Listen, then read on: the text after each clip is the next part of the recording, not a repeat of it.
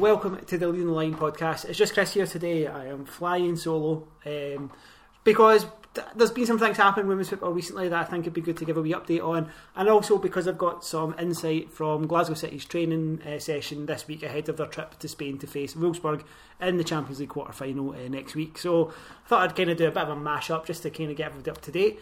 Um, so what's been happening? So uh, let's let's start with fixtures first of all. Um, in terms of fixtures. We have an announcement coming uh, on the 21st of August in terms of who's going to be playing who on the opening day of the season. Um, that opening day will be the weekend of the 18th of October. It's currently scheduled as the 18th of October, but I would imagine, given historical evidence and the kind of TV deals that we're just about to talk about, that there will be a game on the Friday night, uh, probably on BBC Alba, um, to kind of launch the season. Very similar to as it was the case back in February, March time before the world went to ruin. um, but yeah, so uh, yeah, so fixtures are coming. Uh, we're interested to see what kind of comes out the back of them. Um, in terms of the TV deal, yeah, so there's been uh, increased coverage uh, announced, um, not only on BBC Alba but also on BBC Sport. So. Uh, we are now going to have 12 games broadcast live on BBC Alba, um, which is great. Uh, expanded coverage in that regard.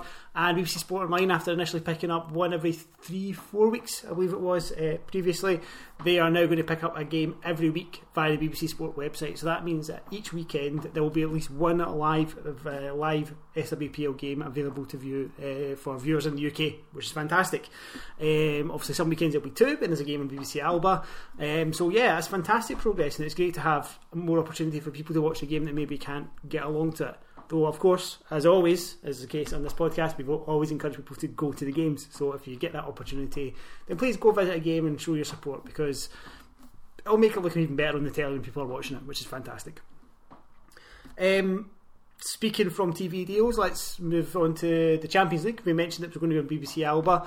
Um, so yeah, game is BBC Alba, 5 o'clock against Wolfsburg on the 21st of August. That's next Friday. Uh, when you listen to this, it'll be the Friday coming. Um, there's going to be some more preview activity on the podcast in the build up to that. So we'll be doing a podcast with Christina Freire um, uh, next week.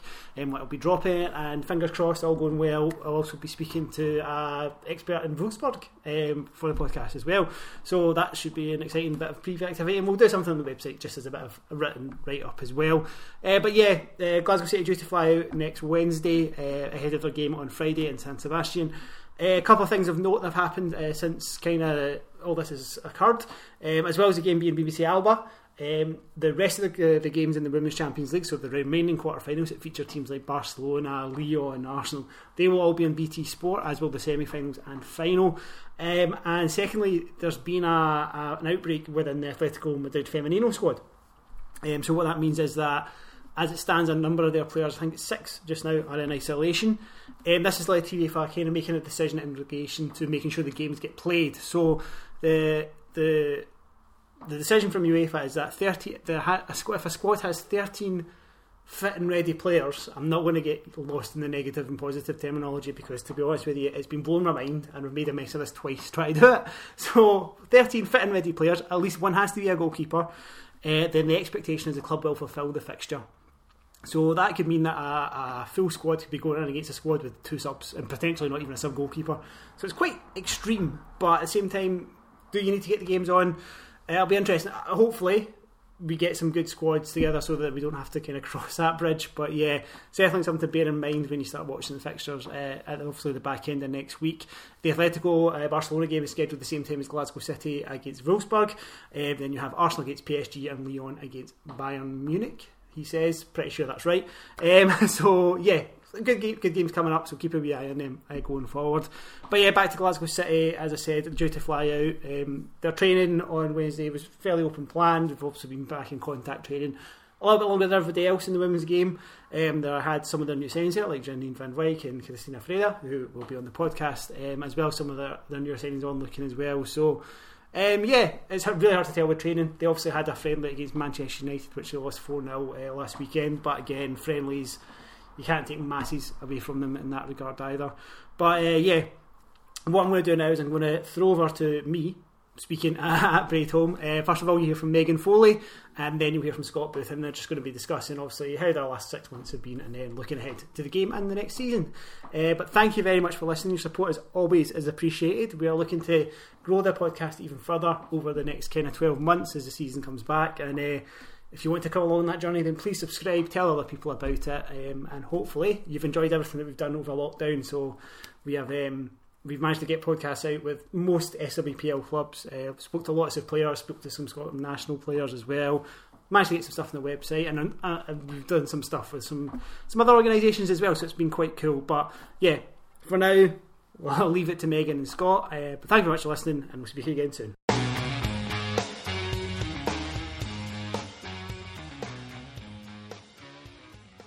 First of all, it's been six months since that game against Celtic last time um, you kicked the ball. How's how's the last six months been for you? Um, it's been hard actually. I think it's been hard for everyone. Um, being in lockdown, not being having your teammates around about you to do training. So try to train on your own can be quite difficult. Like for so long you can do it, but then after that it gets to the point where motivation starts to lack. But I think we've done really well as a team to keep the standards high and keep the fitness levels up. So in the end, it kind of we're all okay, which is a good thing. Um, I know I went through a bit of a, a, journey as a person over the last six months. What, has it been like for you in terms of the moment you realised it stopped up until obviously coming back just now? Um, it was hard, like because we already initially had that break, like just after the Christmas period and stuff like that. So to then have an even longer one made it more difficult, and mentally it made it so difficult as well to just there was no football. Like trying to kick a ball about yourself isn't that fun. Um, so yeah, it was pretty of a pretty much a bit of a journey as well, trying to get through things and then, but we got there. Um, when did you find out that you were able to come back? I think maybe about was it middle of July, end of July. I think we ended up coming back, um, which was good. Like it was great to like finally get a date to come back in and start training again. It started off with that non-contact, uh, staying the two meters apart, which was a bit weird to start off with because you just naturally you want to like tackle your teammate, but you can't really get you're not allowed to do that. So first couple of weeks were a bit weird, but then after that, coming back into contact again was much better. Um, you've obviously back in contact training, just been watching some of that just now. How, how does it? How do you feel in terms of if you think about going into the season at the start of the year, and in terms of now, in terms of your levels? Um, yeah, I don't feel that much off the pace. Like I think, like training fitness to match fitness is like a totally like everyone will know that it's totally different. So like on the training field, you might feel quite sharp going into a game. You might still be off the pace a wee bit. So we're just trying to gauge and trying to get us up to that match sharpness at the moment. So just try to bridge the gap between that. Um, but no, it seems to be pretty good at the moment. A couple of changes in the squad as well. You've got some new teammates coming in. Obviously, Janine Van Wyk, Christina Freire. Uh, I know Sharon was kind of watching from the side today as well, along with Aoife. Um, how they kind of got into the squad? I know it's been kind of a gradual implementation at the moment. Um, yeah, they've been great. They've fitted in quite well. It's just trying to get to know them and them getting to know us and the style of play that we play. So, because we've been out for so long, for them to then try and step in and figure out what we're doing, like they've done well in that, and it's good to have them in. Like the experience that all of them have and what we can give them and they can give us is is a good match. So. Looking ahead to next week, um, obviously ton of protocols. I'm wearing a mask as we talk. We're quite far away. I'm used to being a lot closer than this. Um, uh, how's how, do you know what? How much do you know about what you're going to have to do when you get over there? It's going to be a tough match. Like we knew straight away, like quarterfinals, any any match was going to be difficult. So. Um, for us, it's just try to stick to our game plan, um, work as best as we can um, to just try and match them as much as possible, get in their faces. Like that's pretty much all that we can do, and uh, work to our strengths. And you never know. Like some teams, like when you're the underdog, you might get a little bit lucky, and sometimes when you're the bigger teams, like you might not play your best, but we just have to go out there. It's a one-off match. We just need to go for it now. It's not that two legs anymore, so we just need to go all the way through and just hope for it. Yeah, managed to get some game time during the weekend there down at uh, down at Manchester.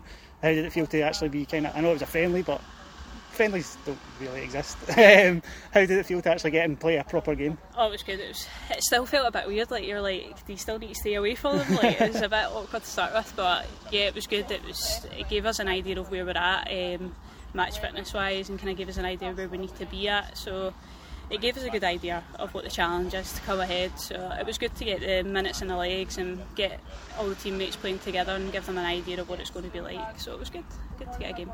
You obviously mentioned one-off game. Um, I don't think anybody's under illusions about the size of the task. If Wolfsburg have boosted their squad even further yeah. over over the kind of last few months. how do you approach a game like that when you kind of go on the underdog? Because obviously for Glasgow City over the last few years, it tends to be the other way around. Mm-hmm. Um, how do you approach a game like that? You just got to pretty much fight all the way to the end. You, you just can't stop. You've just got to use all the energy that you've got and just go for it. I mean, there's no point in uh, conserving energy and things like that. So I think we just need to, as a team, stay really strong as a unit, work for each other off, off and on the ball, and just hope for the best. Like that's probably the best way to approach a game like that. We always knew it was going to be difficult, so we just have to go for it and hope for the best kind of looking ahead to the season. The fixtures are announced next week, actually, while you are playing mm-hmm. in, in Spain. So it's a nice double kind of double news day for some people. Um, looking ahead to the new season, obviously, been changes everywhere kind of had a bit of a false start, but seems to be lots of positive momentum. More coverage kind of announced today as well. How, how do you feel about the season coming up? Yeah, I think the season will be good. Like it's good to see that other teams are now investing like money into their sides and and that'll just it's good for Scottish football in general. I think like we needed something in there um, just to pick up the league and make it a little bit more entertaining for people and make more of a challenge for all teams. Um, so it's good to have like that sort of challenge coming back into it. I think all sides are now starting to get stronger, so it's going to be a difficult challenge this year, but we just need to step up and do what we can do.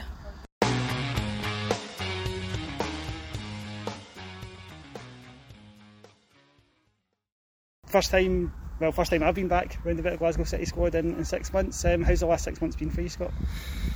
Very difficult indeed, but they have been for, for everybody. Um, it's been really, really tough, but it was it was just when it got to that stage we were looking like we are going to be going back into to, to training, you were just relieved because you were never sure when that was going to happen.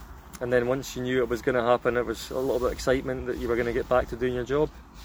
It was a, a unique situation for everybody. As a, as a coach, what, what did, did you approach it in terms of getting players back in back into the, the, the, the swing of things? Well, it was, it's been really tough. It's been for me uh, the, the biggest challenge because you know, when we first came back in, we were training in threes.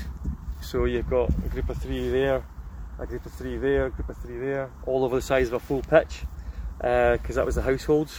And um, I'm standing in the middle of the pitch over there, shouting and screaming from about 40 yards away. So then it went to fives. And although you're training and you're getting back into it, it's lost time in terms of pre- preparation for a for a quarter final of the Champions League.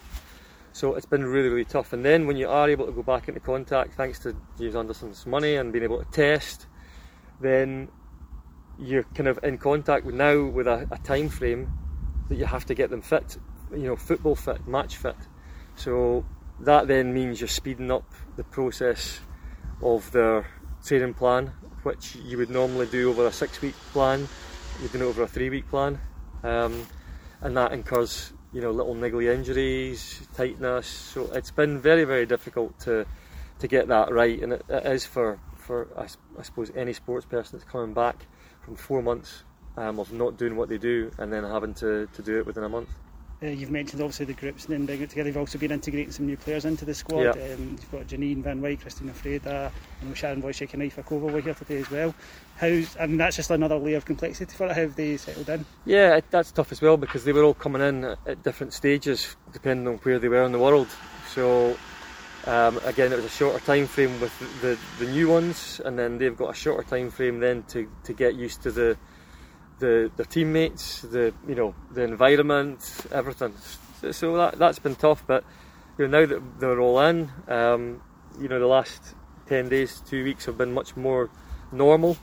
Uh, of training with a group that are getting to know each other. So yeah, it's it's going well.